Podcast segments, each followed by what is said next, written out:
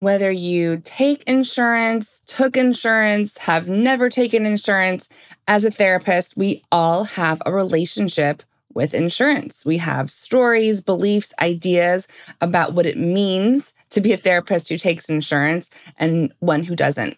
And I had the absolute pleasure of sitting down with not one special guest, but five special guests in today's episode where we had a panel discussion about our relationship with insurance. And you are not going to want to miss this episode, y'all, because it is so rich. It is so rich because we really share in a vulnerable space how our relationships with insurance have changed as we have grown more confident in ourselves as business owners in private practice. So, you're not going to want to miss this discussion. I'm sure you have a friend who's going to need to hear this as well. So share it with those who who need the the frameworks and the love and support and um, excited to dive in. Let's get started.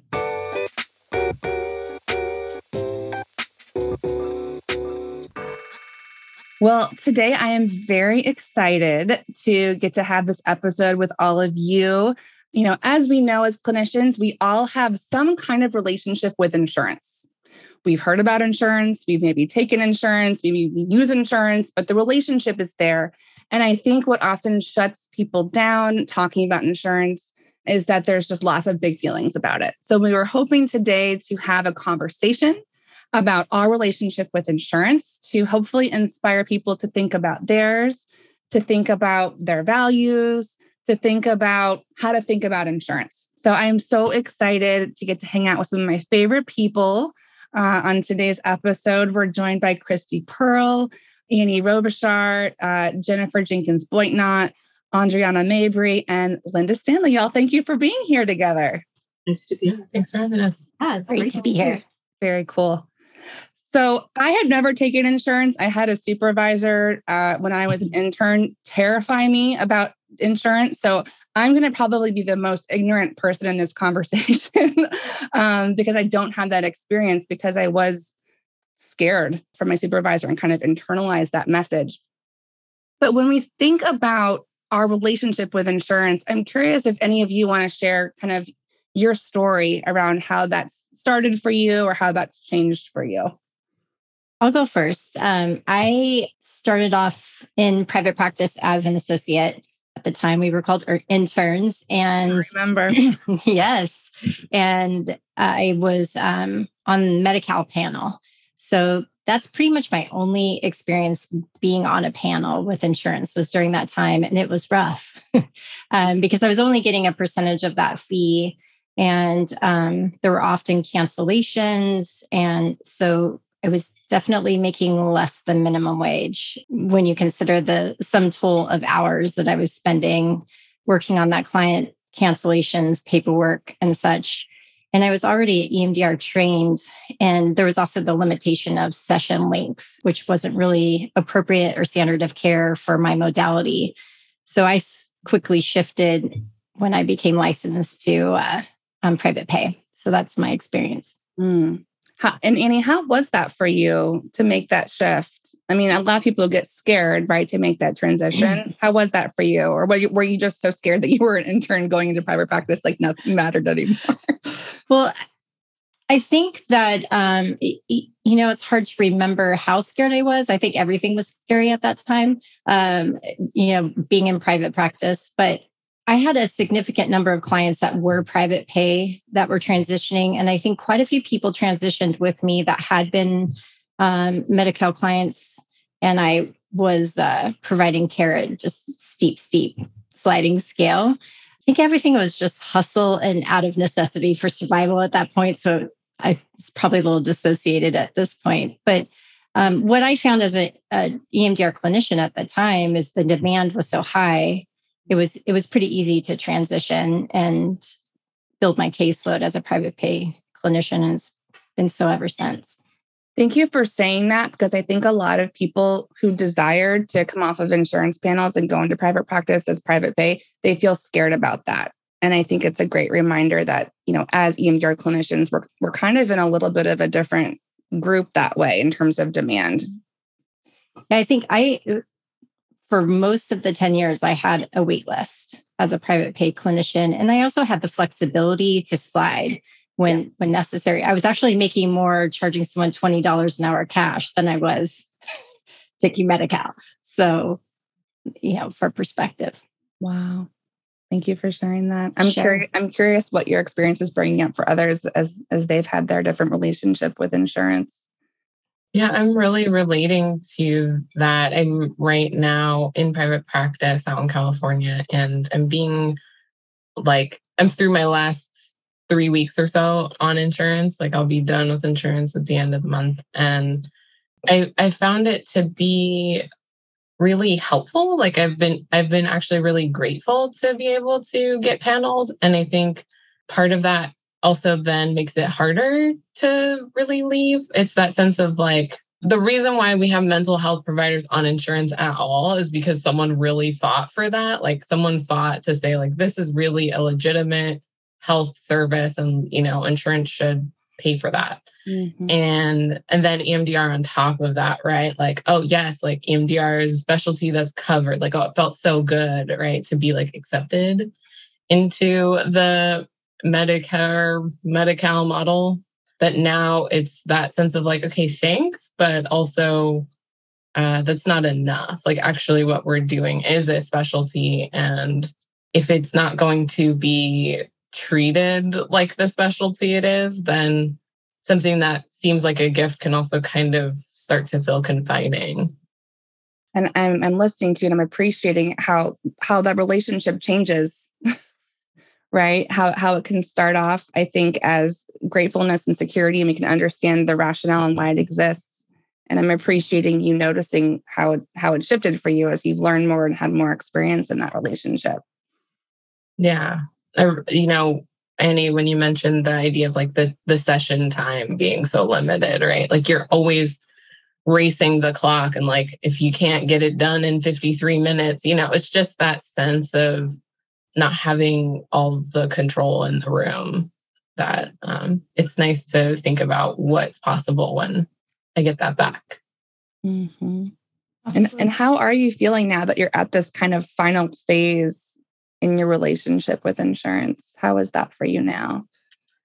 Um, it's feeling exciting. It's feeling um there's definitely still like this uh like bit of a wobbliness, like oh, I don't know what's gonna be on the other side of that change. But um having had just so many experiences of like the insurance company's communication not being so helpful or um, waiting around to see if I have permission to treat this person that's a good fit for my practice, just stuff like that, that I'm glad that I won't have to deal with. I think there's also a level of communication and like thinking through my own business owner mindset that's changing because of that. Like I have to communicate with prospective clients in a different way. And there's other types of flexibility that I won't have because, you know, I have to make a certain amount. So I think there's some mixed feelings there, but overall it's coming out positive. hmm Makes a lot of sense. Makes a lot of sense. Is anyone else in their private practice currently in a place of kind of coming towards the end of their relationship with insurance? Yeah, Linda, do you want to jump in? Yeah. Um, so I, I had a similar process.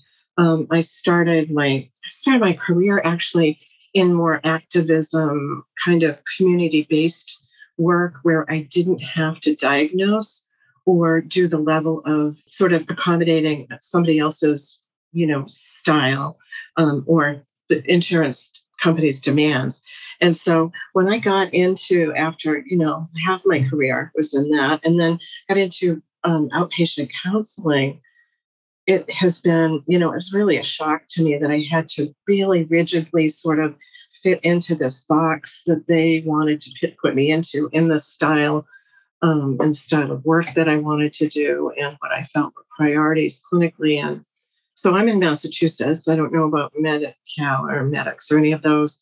I have had, you know, a number of private insurances and you know, I think, you know, it's been a long haul because I've worked a lot of hours in private practice to make a decent living because the pay is so low and it's in, it's been insulting. It really has. So too many clients. And then I had too much paperwork because, you know, then I have to comply with that. And then I have that is not useful to me clinically. And then I have too many hours spent on the phone with insurance companies.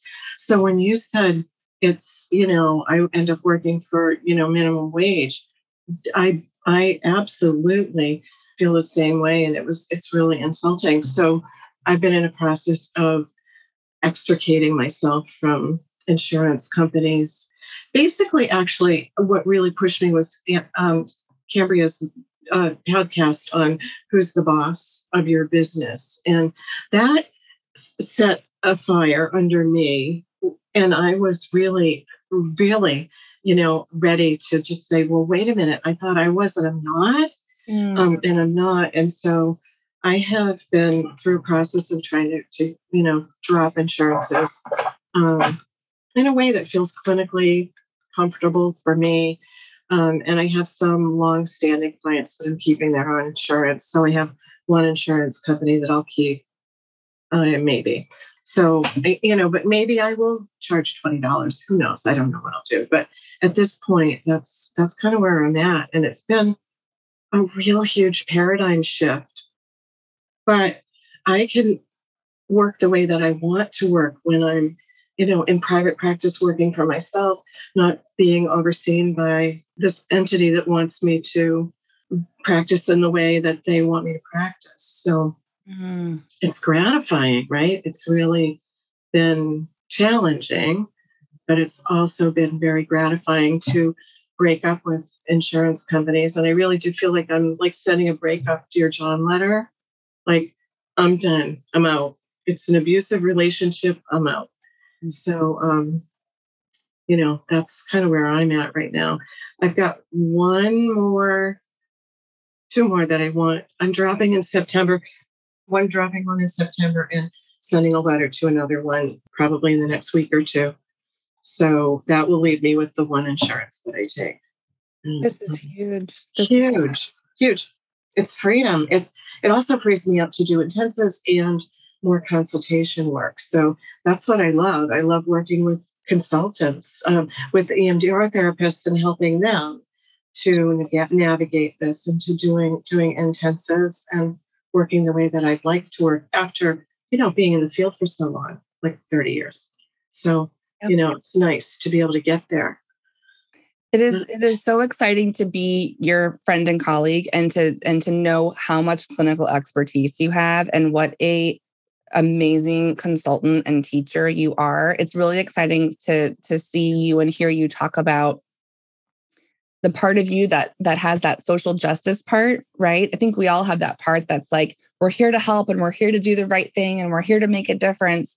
To have that still be true but also have a relationship with your business where you feel like you have more control and flexibility so that we can do more social justice right that we that you can mm-hmm. train other emdr therapists and the ripple effect of that right to do intensives which are typically more efficient for people clinically mm-hmm. i think i think the choices you're making do feel rooted in social justice to me mm-hmm. you know and there's that piece around like being uh, as a therapist who really embraces empowerment, the empowerment model, to be disempowered on one hand and, and and ask my clients. I think I I you know really am much more clear about this. To ask my clients to do what empowers them to you know up their self care and you know find relationships that are respectful and that kind of thing and then to be seeing eight clients in a day and then having to do paperwork at night. That's you know the the there's a conflict right? There's that does it i'm not in sync and this feels much more in sync with my value system. Mm-hmm. so i've gosh i really appreciated having this group to be able to um, work through that process with to be inspired by you all. It's it's so important to be around people that help you feel congruent and that's what we do as therapists all the time right and I know several of us have commented on this on other conversations, but you know, I don't I don't think clients understand what the actual take home is for insurance. I don't think they actually understand how much paperwork there is and how many hours is is involved with participating in that system. So thank you for naming that.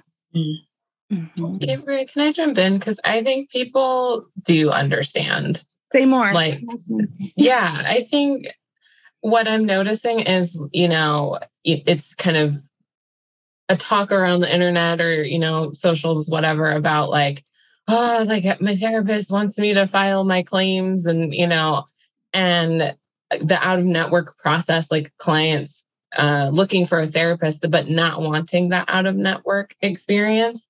And so I think on some level, there is an awareness that like dealing with insurance companies sucks. Yes.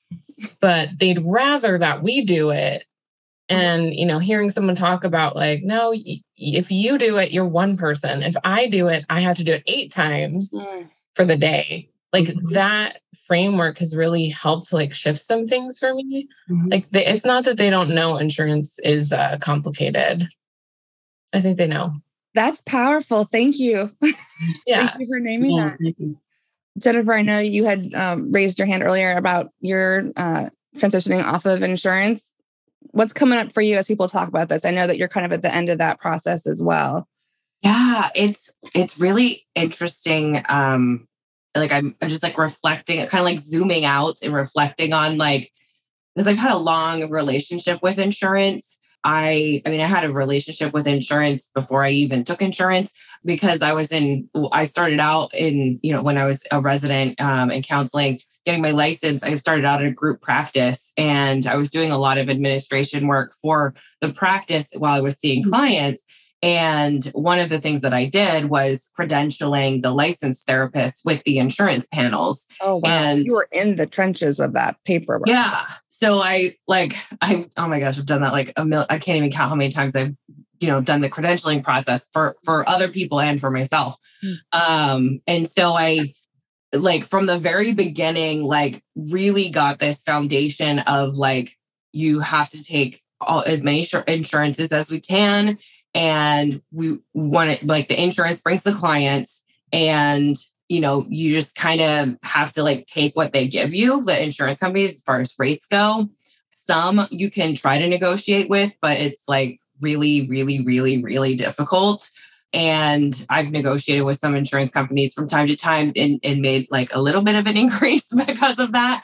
But like as a whole it's very much this like the insurance companies have the power and they're going to get you the clients and that's going to get you you know food on your table and pay your bills. And you just kind of have to deal with it and deal with all the things that everybody's already mentioned about what's so stressful about taking it but one of the things that i am just kind of like really putting together that how the insurance piece connected to um, of what's changing in my practice now is that that model teaches you the like the insurance based model then is teaching you the like see as many clients as possible in a day see as many clients as you can in a week and the only way to make more money is to see more clients yep. and that that was kind of the answer and i felt very burnt out on that very very early on and i couldn't figure out what it was mm. that was burning me out and so I thought that when I shifted from being in a group practice and doing a bunch of administration work for a bunch of other people too,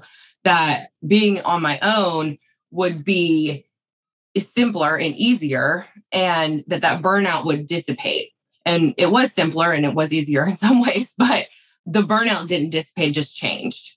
And what I realized when I started doing, when I started experimenting last year with offering intensives, was that what needed, what I needed to change was that I don't work well in that model. I mean, I really don't think anybody does, but I really don't work well in the like see a bunch of people back to back every day, next day, next day, next day. And so as I started to uh, bring in intensives and also bring in more consultation with other EMDR therapists and therapists wanting to go into private practice I started to like diversify what I was doing, that is what helped alleviate the burnout. Like once I recognized that it was the like the structure of what therapy and what being a therapist is supposed to look like. Once I could shift that and say, oh, I can actually just be intentional with how I want to structure my sessions. It's not just, you know, one hour, one hour, one hour. Then that opened up all of this other flexibility that I didn't even know was possible. And then once I had that other flexibility, then leaving insurance isn't so scary because I'm not 100% dependent on the insurance claims because then I have other sources of revenue coming in. It's not just clients. And so that that has been really huge. Hmm. Um, I did a very slow transition with off of insurance when I start, like I've been going off of insurance since I started my practice. And it was, I came, I was already paneled with a bunch of insurances, private insurance, Medicaid policies, uh, like almost everything that was, you know, available in the area. And so when I moved into my solo practice, I immediately dropped the ones that I knew paid the worst and the ones that just really weren't, you'd have like one or two clients every once in a while. Like it just didn't seem worth it to keep it up. Mm. Um, and so then each year I kind of like did the same thing. And then I would drop a few more that were paying lower or that would I didn't have a lot of clients. I only had like one or two people for the year. And so I got down to only having like four, three or four. And so last year I dropped two more. And then this year I'm in the final stages of I'll be done with everything in July. And so now I only have like a few people who are still connected to insurance like this month. And so middle of July, I'll be completely done. Wow. So much there. Mm-hmm. Um, so much there. You know, I'm hearing I'm hearing this theme of like security.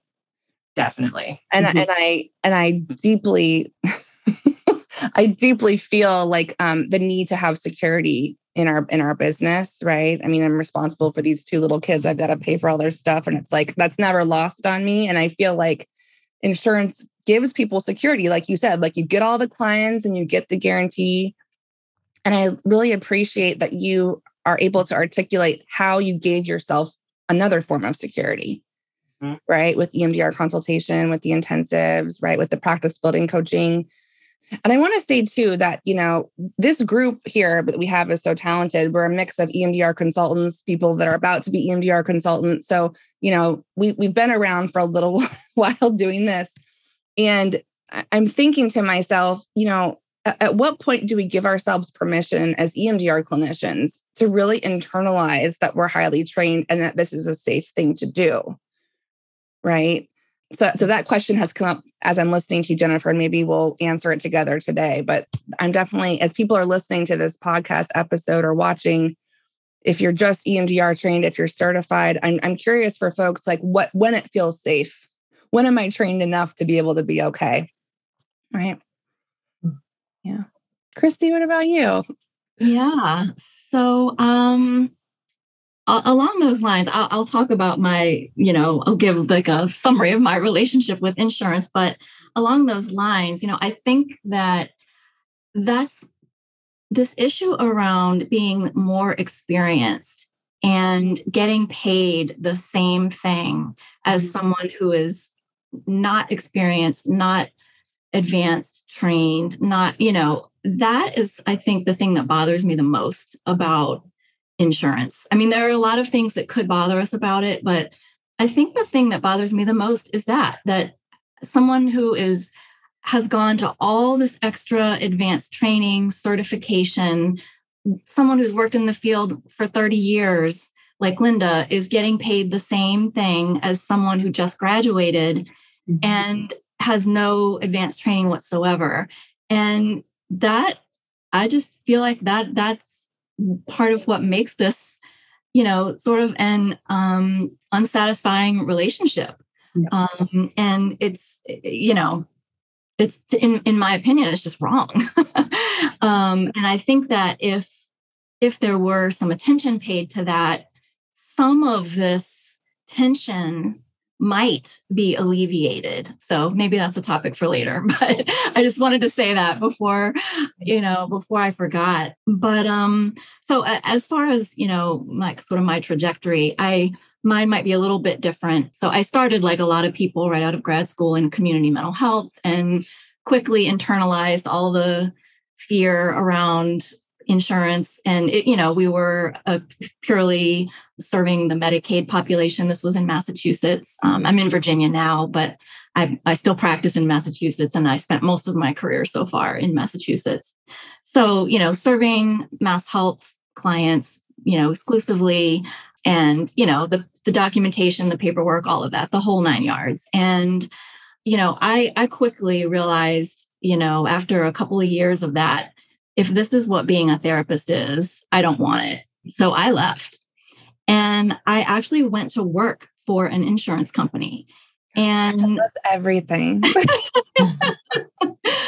So i i went to work as a case manager. And now mind you this was a MassHealth plan which you know made decisions in a way that you know cared about the members and you know wanted to do the right thing but this was in another era. Um you know it wasn't a commercial insurance plan but it was soon kind of uh, um bought by a commercial plan. And you know like the rules start to change as far as how things are done and what things are decided. But you know i i think that it's it's interesting when you go to the other side so to speak i'm using air quotes for the people that are listening um and i really that was a really valuable experience um to learn you know how decisions are made what those expectations are, why things are that way um, from another perspective. And so I I stayed in um, in I, I was you know promoted a few times within the company. I was there for, you know, like over eight years. So that was actually starting to become my career. I was going to be more on the administrative side.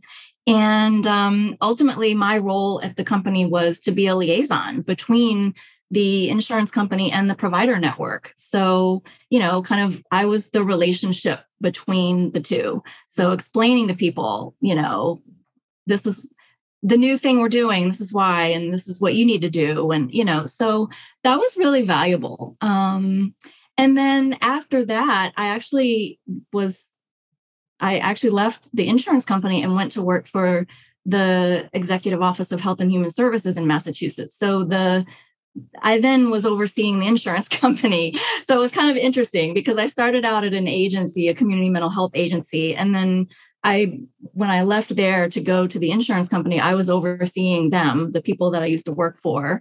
And then when I went to work for the state government, I was overseeing the insurance company I used to work for. So I like gradually was stepping into like the opposite side of each perspective and kind of understanding things from more of a 360 view.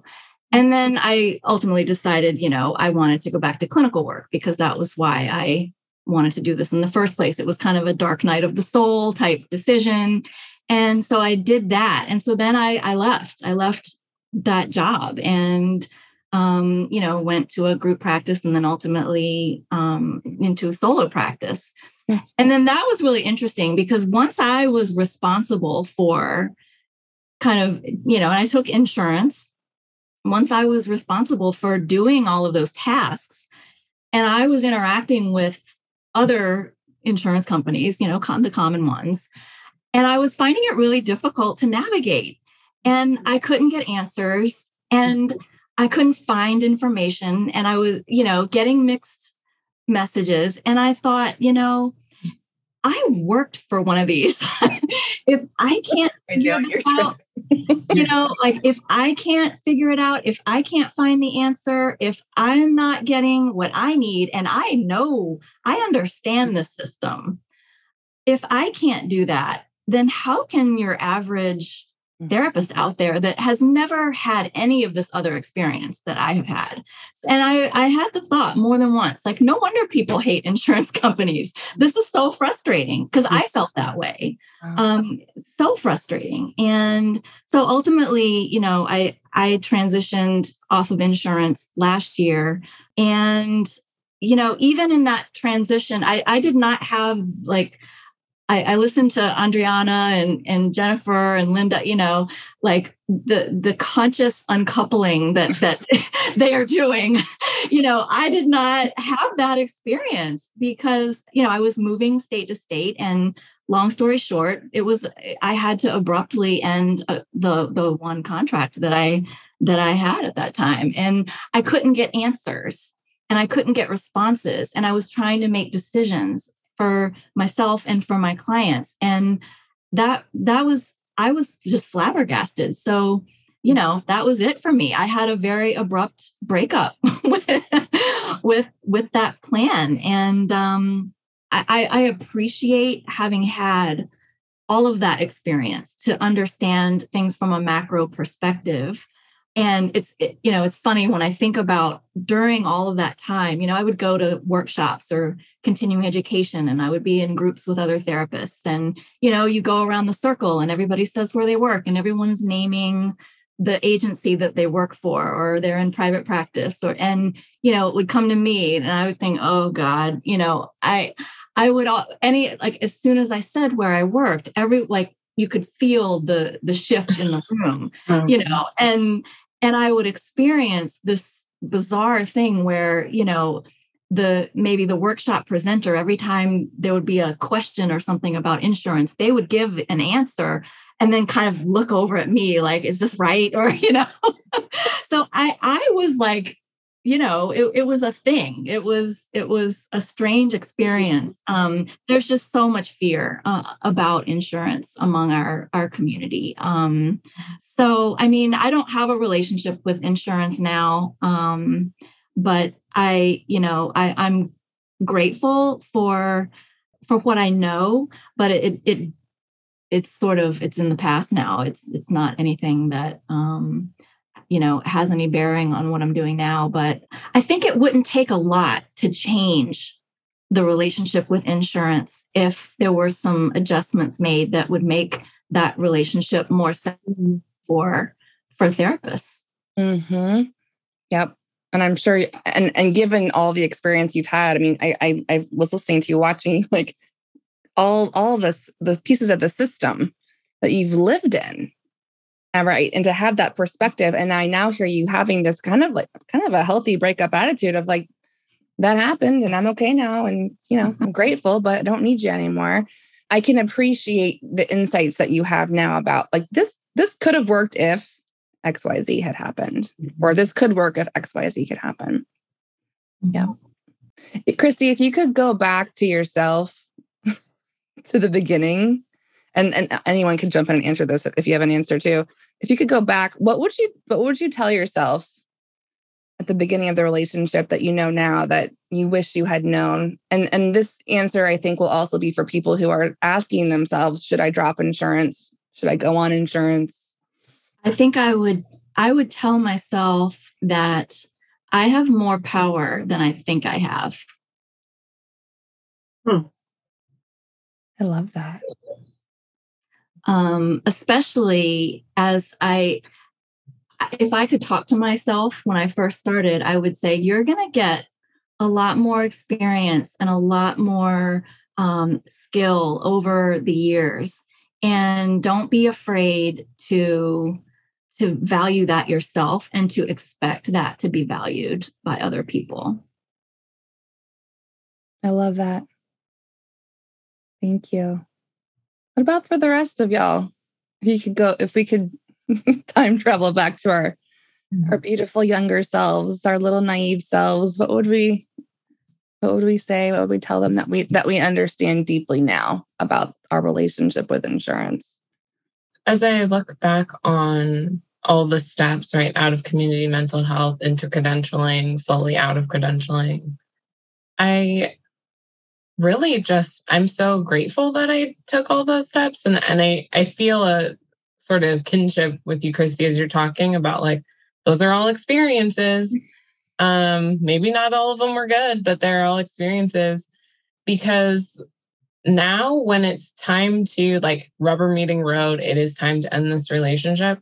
I can look back and say, I tried everything I could to make this relationship work. Like, I have dug through the codes to figure out what is the code that would allow me to get the payment for the time I actually spend. I have tried to pre-authorize i've tried to post-authorize i've tried you know like i have done all the things that i can think of to do to make this work for me and i'm really making that decision knowing like it just doesn't which is different than i think if i had started off you know just not taking insurance i probably would still have the question like oh, should i be taking insurance will this work better will this be easier like i'm glad that i got the experience of feeling that felt sense of how hard it is and um, really getting to explore the nooks and crannies of how it can go well and how it can go wrong. Mm-hmm. Yeah. Ever since I've known you, you, you've just been somebody who's had a a maturity to appreciate all your learning experiences. So I, I love the way that you articulated that for us. Mm. Yeah. Thank you. I'll share that, you know, I believe my like like every intern. we listen to everything our supervisors say and we just like take it in and internalize it as reality, which it is a piece of reality. But I think because I was so scared to take insurance, I think that, you know, it, that was kind of how I landed in private practice as, as saying, I will not take this. This is something that's not good. And I think what I felt in kind of the therapeutic community, social groups and, and conversations was almost like an embarrassment or maybe even like a shame that I didn't take insurance because there's there seems to be like a conversation I think in some therapy communities or Facebook groups that you know sometimes therapists who don't take insurance are shamed for not fixing the healthcare system or for not helping people. And so never never having taken insurance I oftentimes would feel afraid to participate in conversations like this because I was afraid of being judged. There's something about you know personal value and worth that if I could go back, I would empower myself by saying, like, you're worthy of having a healthy relationship with your career, mm. with your business, with the services that you provide. As I look back on that time and how poor and in debt I was mm-hmm. to just get to the point of being able to provide services as a clinician. And I think that's another common misconception is that our educations are paid for, that we're being paid for associate hours. And most of us are not, or we're we're getting minimum wage at best um, for some of those hours. And you know, I wasn't able to access healthcare, mental health care, dentistry, a functioning car you know you know just the basic levels of needs while i was supporting other people with trauma and dealing with that shame around transitioning to a business model that would actually support my basic needs mm. is a struggle and i wish i could go back and just empower that younger self and saying like it is okay for you to take care of your basic need for basic needs first and for your business mm. and to not feel obligated to have a relationships with systems that are oppressive and, and unjust. I, I I did it, but I just wish I could go back and tell her it's mm. okay. you don't have to feel bad about taking care of yourself. Um, mm-hmm. Um, in fact, it empowered me to be a better clinician and healthier person myself. Wow. Well, my hope for this conversation, one of my hopes, is that whoever's listening to this or watching this, whatever part of their journey they're on, that that we can make meaning with what our younger selves didn't get, right? By by educating and sharing with people that do get to learn these things now and do get to make choices. Um, so I, I'm grateful for your insights around that, and hopefully that inspires someone who's listening. Mm-hmm. Yeah.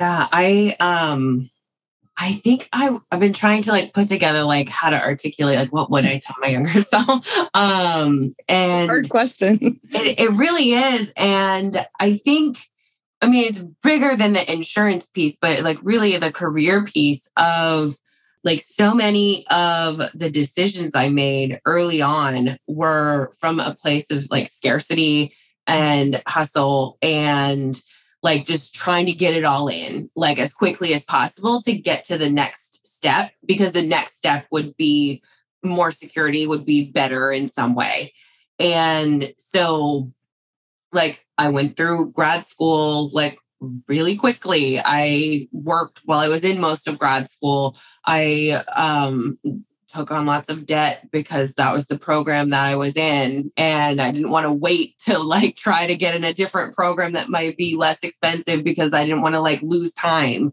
Mm. And then like, so going like straight from undergrad into grad school, like going through grad school really quickly, going straight into like finding a way to like get my hours in as quickly as possible to get licensed as soon as possible so you get to the next thing and to the next thing and um I mean, I, I slowed down a, a, tiny bit with my EMDR, but not that much. Um, so, like, once I got EMDR trained, I was like, uh, uh, well, first I was in the like, no one talked to me about EMDR because I have to figure out what the hell I just took in.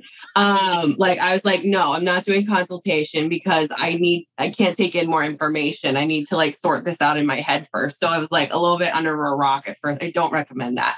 Um, but um, like that was the only time I slowed down with it at all because I, um, you know, as soon as I got EMDR trained, I was like, oh, well, I'm, then I want to get certified and I want to get, I want to become a consultant. And I knew like I wanted to go to the next thing. And so I would like, but in, in all of that, and just kind of then you just going along with like the norms of what is what's happening around you and the norm of seeing lots of people every day and this model that doesn't work well for me.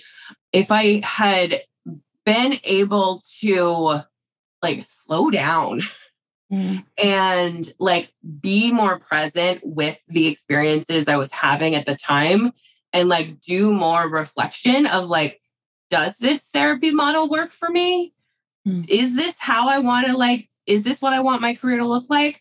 Um, like I kind of just like took like took it as fact and then just like, okay, well, this is what we have to do. This is what we have to do. And um on to the next thing. And so I I wish my like what I would tell my younger self would be to slow down and take time to pause mm-hmm. and to really uh, evaluate like how do these things feel to you and and do they work well for you um in a way that's sustainable to meet and take care of your needs i mean like like annie was saying like i i feel like it's such a common um, experience as a therapist that like, nope, your needs don't matter. like, like we internalize that so early on. And like, it doesn't matter if you can't meet the things you need to meet because you need to show up and be present and, and, you know, hold space for your clients.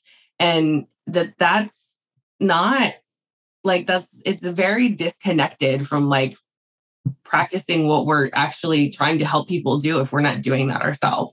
Mm beautifully said. And, and, as I'm listening to you, I'm realizing that the system, even our training system, isn't really designed for us to slow down and ask ourselves what we need. Not at all. And it's not. And mm-hmm. and I think that you know we know as as trauma therapists that it's hard to slow down and check in with our feelings and, and our needs when we are in a perceived or real scarcity slash survival mode. Mm-hmm. It's just not accessible. I mean, that's a privilege, right? And I can remember being an intern getting five dollars for an hour thinking to myself, oh my God, how am I going to? how how am I going to do this for three thousand hours in California? Mm-hmm. Um, when can I charge more than this? Right, and then having supervisors say to me, "Well, this is what I charge, and you can't charge more than me," and just all sorts of things about you know, it, it, mm-hmm. it there really is this system of power and control and oppression. It's not just the insurance companies. So we have this relationship dynamic, I think, internalized from multiple angles, right? Mm-hmm. And I think one thing that all of us can do as EMDR consultants, right? I know a lot of us do EMDR consultation and, and practice building. I think we can give that to our consultees, mm-hmm. Mm-hmm. right? We, we can change the culture around that, which I'm excited about. Yeah, Christy. Yeah, just to your point about, you know, the institutions and the training being insufficient. I mean, when you think about it, that this entire insurance issue is you know going to affect many people if not most people coming out of grad school i mean there are people that come out of grad school and never take insurance like some of us um, you know for various reasons but for many people they will. But that's not even talked about in our training. It's not we're not taught how to document. I mean and then we wonder why the you know why we're getting audited or you know why they're taking clawbacks and all like uh, we're not prepared to know how to document sufficiently our you know our work for all of these you know business aspects that we are going to be dealing with are not I, I don't know maybe something has changed since i was in grad school but you know i suspect maybe not that it's not it's largely not addressed. And that's like you know that's like someone going to medical school and them saying well you know you're going to have to use a scalpel but you know you'll just have to figure that out yourself later and careful, it's sharp. Be careful. Don't hurt anybody. Don't cut yourself. it's crazy. It's crazy. The, the, list I have of things that they didn't teach us in school that you need to know to be able to to actually function and and be successful in this career is like very long that's many more podcasts yeah yeah that's another podcast. we will be here talking about it and one thing i feel confident about knowing all of you as friends and colleagues is that should anyone listening want to work with you in consultation they will get all of the things we're talking about. They will get that value system.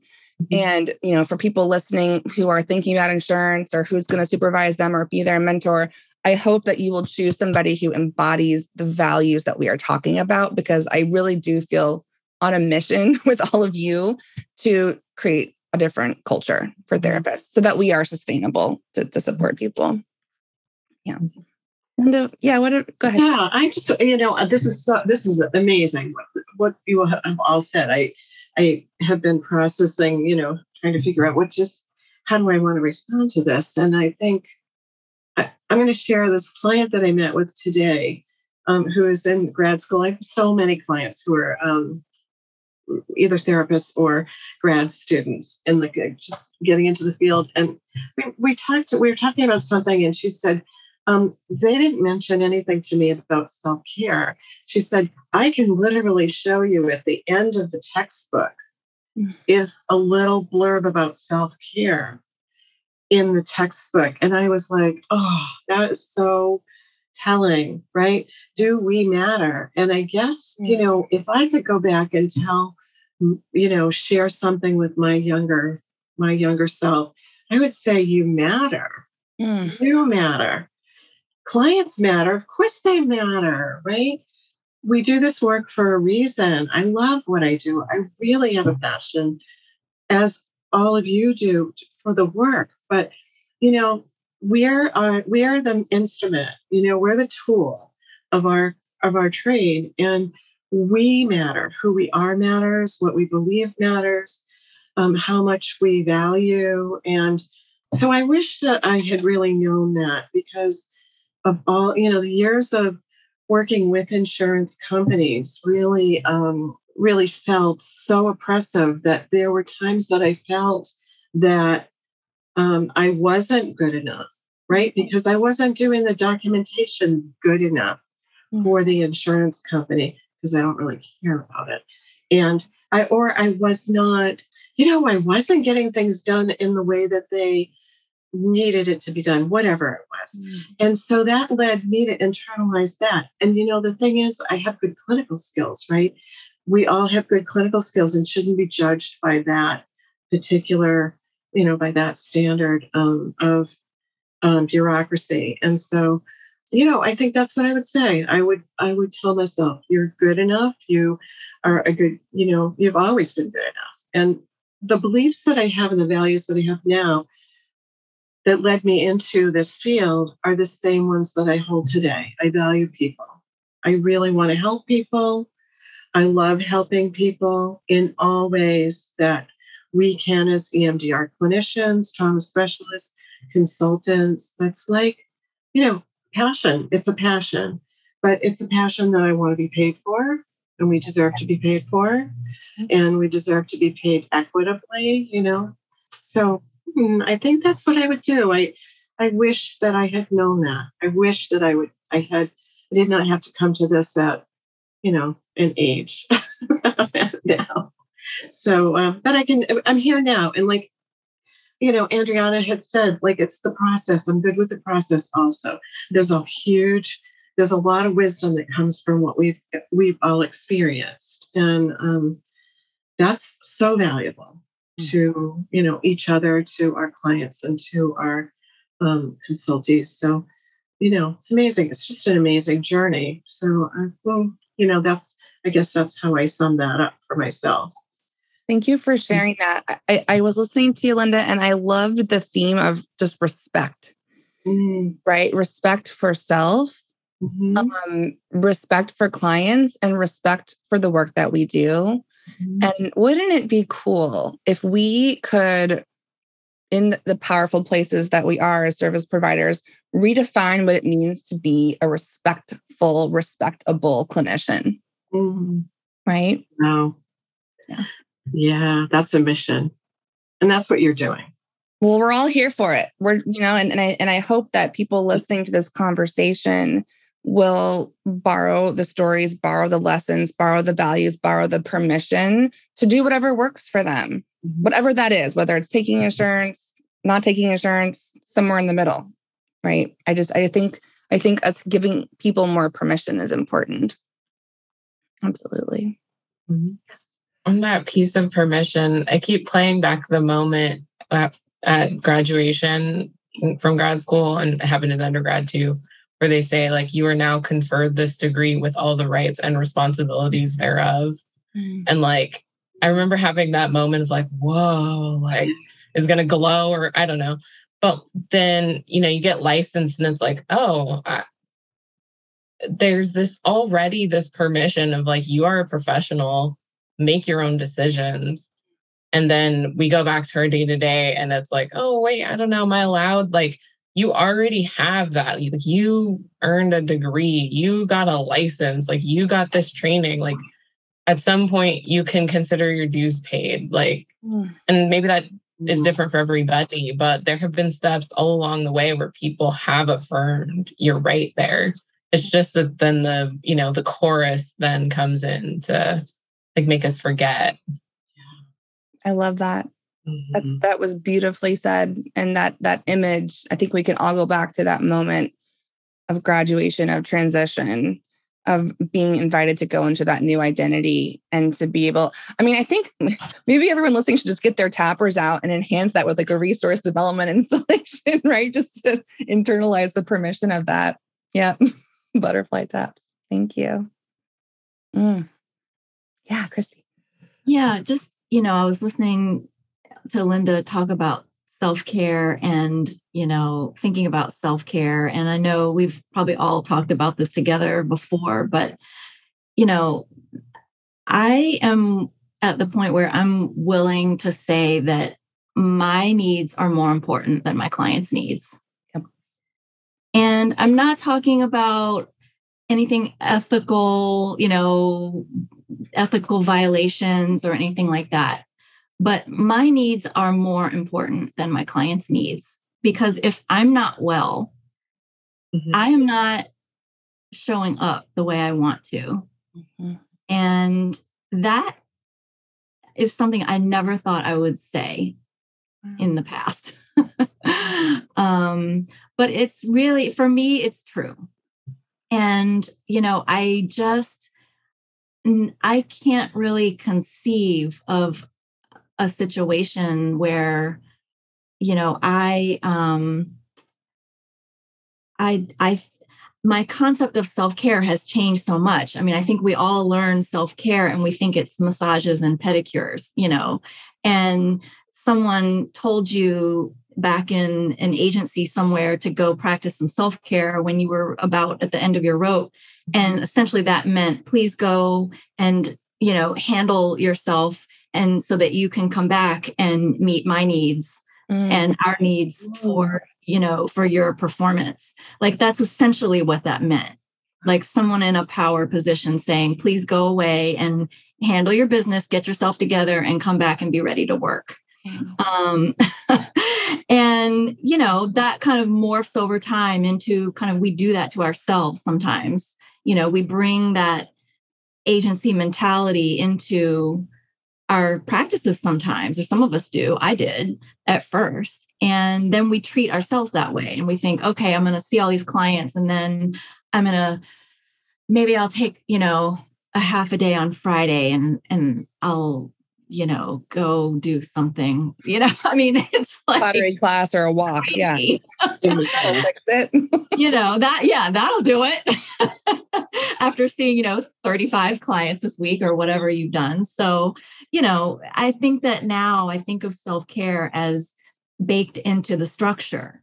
Mm-hmm. And that cannot be separated from the issue around finances Yep. because you have to, in order to practice self care as structure, you have to be your, your practice has to be set up in a way that allows you to do that which means you're not seeing 30 people Mhm. you're not that this brings in the insurance you know this is kind of the link to the insurance conversation because it just doesn't support the kind of life that you want as a professional Beautifully said. I, I 100% feel and agree with all of that. And yes, profound self care is the structure of our business. 100%. And, you know, I- I don't know how it was for all of you personally or with your colleagues, but I watched in my, I wasn't in an agency, but I was an intern in a nonprofit at the Christian Counseling Center. I watched all of us making $5 an hour, $20 an hour burn ourselves out. I mean, it was just inevitable. The- system was designed to do that. And I imagine that's maybe what taking insurance felt like or feels like. But it was interesting to watch my colleagues push, push, push, push, push and crash. And inevitably there'd be some kind of a crash. For some of us, it was like getting shingles or like, you know, uh, my body would, I would have like, you know, appendicitis or like just weird medical things. My body would shut me down mm. when I was going, going, going. For some of people, it was just like their relationships were falling apart. And I feel like there's this very common story among us of going, going, going, crashing, and then having this rebuilding experience. Right. And so I hope people listening don't have to do that. right. That they can just start from the intentional rebuild now. That, that's my hope. Mm-hmm. Yeah. You know one thing that i hear a lot from clinicians that i work with is is a sense of responsibility. Yep. and as someone who has issues with over responsibility as well i feel that too. And you know what i try to support others with is the understanding that you alone cannot be responsible for the righting of the wrong of the systems of delivery of care in our in our country we each have a collective role and an individual role to play in the injustices in the society, including delivery of mental health care. And there's ways in which we can step forward and participate and educate and advocate um, without being overwhelmed with responsibility within our delivery of care and within our businesses. You know, you're not going to right this ship with your business alone as an individual sole provider in your practice. And and i think there is a real sense that we should and that we can. And i i, I find myself having to challenge and support people with that notion that that's even possible. So I, I encourage people to advocate, to call their representatives and to, to dive in and, and think about the ways in which you think the system can change and, and advocate. But that doesn't happen to have does not have to happen and maybe can't within your delivery of care in your private practice mm-hmm. or wherever else you're practicing. So mm-hmm. I love that. I, I love the acknowledgement of our responsibility and the, and the boundaries around that. And also saying that there's other things we can do mm-hmm. to change us to change a uh-huh. broken system, right? We don't have to throw ourselves down and, and be be trampled every week. Right. Beautiful. in fact, that's not going to change the system. It's going to disempower you to have the energy and the wherewithal to um, think about how we can change things and participate in that change with with energy. Yes. I love it. Christy. Yeah, I mean, just to piggyback on what Annie is saying, I mean, I really see healthy therapists as, you know, I'm, I'm thinking in terms of the legacy, you know, considering this is a very female dominated field that, you know, for women who might be the sole income earners for their families, you know, I, I saw a statistic recently that most businesses, most female owned businesses make less than $50,000 a year. It was the majority, it was like a huge percentage.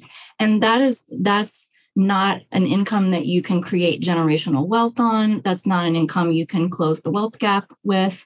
Um, I really see, you know, the systemic change coming from individuals deciding to, you know, expect more for themselves. And it kind of has a ripple effect out from there. I mean, I totally agree with what we're saying that there are other things we can do. The change isn't going to come on your couch um, with your however many clients you have. I mean, that certainly is a, a valuable change. You're you're changing. You know, those people's lives are changing. But you know, in looking at economic change, mm-hmm. um, you know, I mean, we I see this as empowering to to women empowering to you know all of us who are trying to create something different for ourselves than maybe what we had growing up or what we were, were taught through experience to expect um, in the past. Mm. I love that so much. And I and I want to just add on to that too. That um, I wasn't sure I wasn't sure if I was going to say this or not today, but I decided I'm going to say it because I'm feeling brave. I was talking with someone this morning, and I was talking about the discussion we were going to have today. And this person asked me, my gosh, you go you go on your podcast and talk about like insurance and money and what if what if your clients heard you talk about that? Mm. And what I said was, I hope they do. I hope my clients know that they have a therapist who is learning how to take care of herself in a structural, real, profound way. Mm. Right? I hope that my clients think like Cambria is figuring some things out, right? And she can help me figure some things out because I don't think clients want to learn from somebody who is in this I don't matter, in this I am powerless mentality. It's incongruent with the care that we're supposed to be giving. Mm-hmm. Yep. Mm-hmm. And yet, still, it is scary to come in here and talk about that and, and say that. It's both. Yeah, I've shared with a few of you before, like when I was telling clients, hey, I'm going to be leaving your panel soon, and this is what that might mean for you, blah, blah, blah. That across the board, the reaction was, I'm so happy for you. Mm-hmm. I was expecting something totally different than that, you know, and we, we've had to work through a series of other feelings too, but the sense of, you know, they want their therapist to have what that therapist needs. They don't want their therapist to be wondering about, you know, am I going to be able to afford lunch today or not? Like they want their therapist to be focused and to have more than one person say that as their initial response. It's like there's nothing to be afraid of. In fact, being able to talk about money in session is probably a specialty that is worth being paid for. Yeah, I I have to just echo Andriana's experience too. Like I was part of why I am still in this process is because I procrastinated on leaving the last two insurances for several months because I was afraid that like all my clients were going to be mad at me and that I was going to upset everybody. I was going to let everybody down. Like our part of our um you know our role being a therapist to you know be reliable and be supportive and and also within taking care of yourself and but i had a very similar experience. Um you know all of the all of my clients were very receptive to me sharing that i was leaving their insurance and understood that insurance is frustrating and a pain to deal with and can completely understand why i didn't want to deal with it. And also recognize that I have a lot of experience and I've done a lot of work to get to this place and I deserve to go on and do other things and you know whatever I want that to be. And and that was yeah, it was really encouraging. Mm. I'm so glad you had that both of you had that response. And I mm-hmm. also think that, you know, modeling for your clients, this worked for me here and now this is going to work for me. Mm right, gives them the clients that permission to make changes in their life that are scary or where someone's going to be mad at them potentially. Right. Mm-hmm. So this is all clinically helpful. Look at us. and of course, there's going to be clients who don't like it, right? And and that's to be expected. But but I think it's important for people to hear about the stories where people were supportive because I think in our community we tend to hear the opposite, right? Yeah. As part of the like keeping us in a place, like, well, don't do that because X, Y, Z. So thank you for saying that. Mm, this is so good. You know, I imagine after this goes out, I'm going to get some emails. And I imagine some of them are going to be interesting emails, um, full of thoughts, opinions, and ideas. And I, and I hope that I do because I always welcome them. How would you all feel about potentially having a part two to this conversation in response to some of the emails we might get about this, some of the thoughts people might have? Yeah, yeah, absolutely. Right? Let's do it. Okay. Mm-hmm. Beautiful. Any any final thoughts or insights that we want to share before we end this kind of part one of our conversation? What are, what are you all taking away uh, from this discussion today? Or what do you want people to take away from it? I hope I'm not uh, stealing anything from Linda here, but I keep going back to what you said about listening to your podcast, Cambria, about who's the boss. Mm-hmm. And I think that that really, um, that one stuck with me too. And that really sums it up for me that, mm-hmm. um, you know, we're the boss. You're, you are the boss of your own business. You're the boss of your own life. Yeah. Um, and you get to make the decisions that are right for you. Um, so that that really is kind of the bottom line uh, for me mm-hmm. what I hope people take from this conversation. Thank you. Thank you for sharing that. I'll I'll share too since I'm next in the, the Brady Bunch box. Um as I as I've talked about this with you all here, and we've talked about this a lot um in other spaces too, I think I'm realizing that that really I never really took insurance, but I still have a relationship with insurance and I still have all these um messages I've internalized. And I really appreciate the connections we've made today around just the system of oppression, like the, the system of the imbalance of power. And I'm just leaving with so much um, compassion um, and empathy for my intern self. mm. Really. Um, and, and feeling even, I think, more motivated to help not just interns, but other, you know, early on professionals or later in life professionals get to get to this place that we're that we're talking about.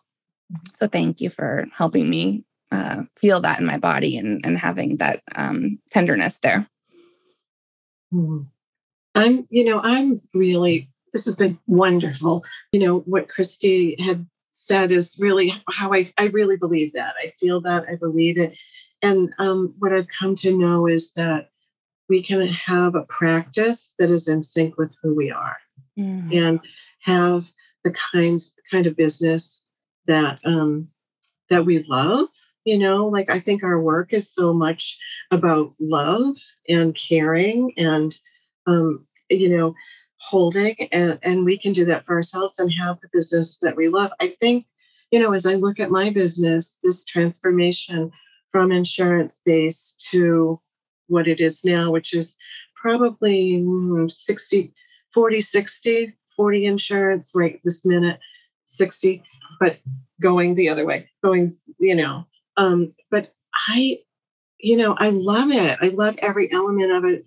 And you can add and subtract and move around and make changes and do what you love and and um and do that intentionally. And I guess um, I would like other people to know that that if this is your business, you do what you want and the money will follow if you're mindful and you um, maintain your own self-respect and self um, self-esteem you know self-care all of those self things yeah. so i think that's what i you know that's what i have taken away from this myself and um, i hope that other people have heard that too thank you linda thank you so much and i know that you have so many um, therapists and EMDR therapists that come work with you, not just for consultation, but for therapy. You're kind of like the, the mentor of the of the therapist. So I'm excited that they'll get that message from you in that mm-hmm. space as well. Mm-hmm, definitely. Yeah. Thank you.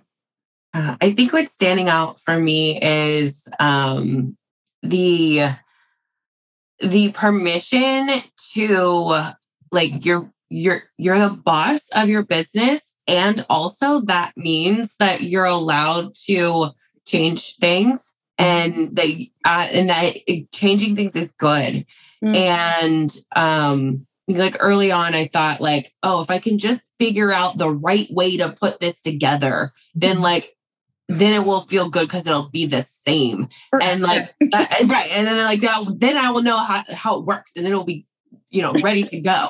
But like that like rigidity doesn't isn't you know isn't usually from a, a intentional place.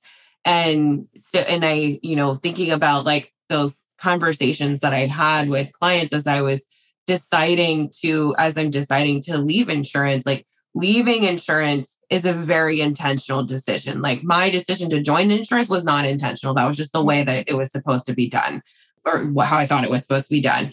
And so i think like having be making those decisions in your business from a place that's intentional and what is a good fit for you at this point in time and what is good for your self-care at this point in time and what you need in your life and what you need your business to provide for you in your life like if you're bringing all of that into your decisions like whether you're deciding to take insurance or not just to be like intentional about it and and that that will then feel good.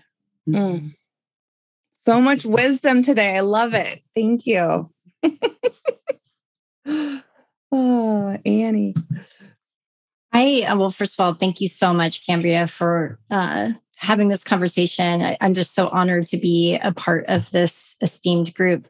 And I guess I'm really thinking about all the therapists out there, listening or not, who are going through so much. I mean, it has been hard. And I'm just so grateful for every therapist out there serving over the last couple years under really difficult conditions. And burnout is is a big concern. And so I just want to honor your service and just say that we need you healthy. we need you well. We need you inspired. We need you cared for. And I just want to empower everyone out there to do what they need to do to be well because we need you. Mm-hmm. That's beautiful. Thank you so thank you for being here, Annie. Thank you. Thank you just jump in to say my takeaway is that it's good to have community, right? I think mm. um, part of what makes us make these decisions around insurance is that isolation and thinking, I think this is what everybody does. I don't know. And it's been really nice to be exposed to so many different ways of running this type of business so that you can start to pick people's brains, get other experiences, but also have that hope of like what's possible. Mm.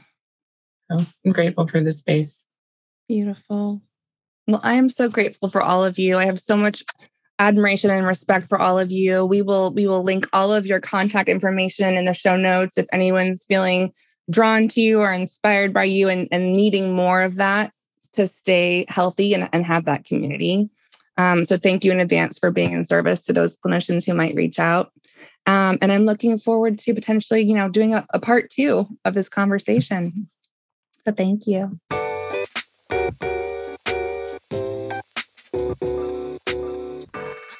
I want to again thank Andriana Mabry, Linda Stanley, Christy Pearl, Annie Robershar, and Jennifer Jenkins Boyntnot how lucky am I that I get to hang out with such phenomenal EMDR consultants and CITs and clinicians in the consultation program? And as always, when we have these juicy, rich discussions in the program, uh, we want to try to bring them into the podcast and and summarize them and share them with all of you because they're they're life changing. They're life changing and they're important. So Thank you for listening. Thank you for being curious about yourself, the way that you seek out security in your private practice, because we're not just talking about insurance, are we? We're talking about security. And I hope that today's episode has inspired you to think about how you might be an advocate for social justice in the mental health system how you might be someone in private practice who gets to feel secure in your business model in uh, ways other than taking insurance. And if you've left this, you know, conversation feeling like you feel good about taking insurance, I'm happy about that too. I just want to support us talking about how we think about how we think. So, as always, y'all, I'm rooting for your success. It's summertime. I hope you're having some fun because, as Annie mentioned, we need to sustain and protect you as these precious resources uh, in the mental health community. And until we are together again next time, I wish you health and safety, and we are all rooting for your success. Take care.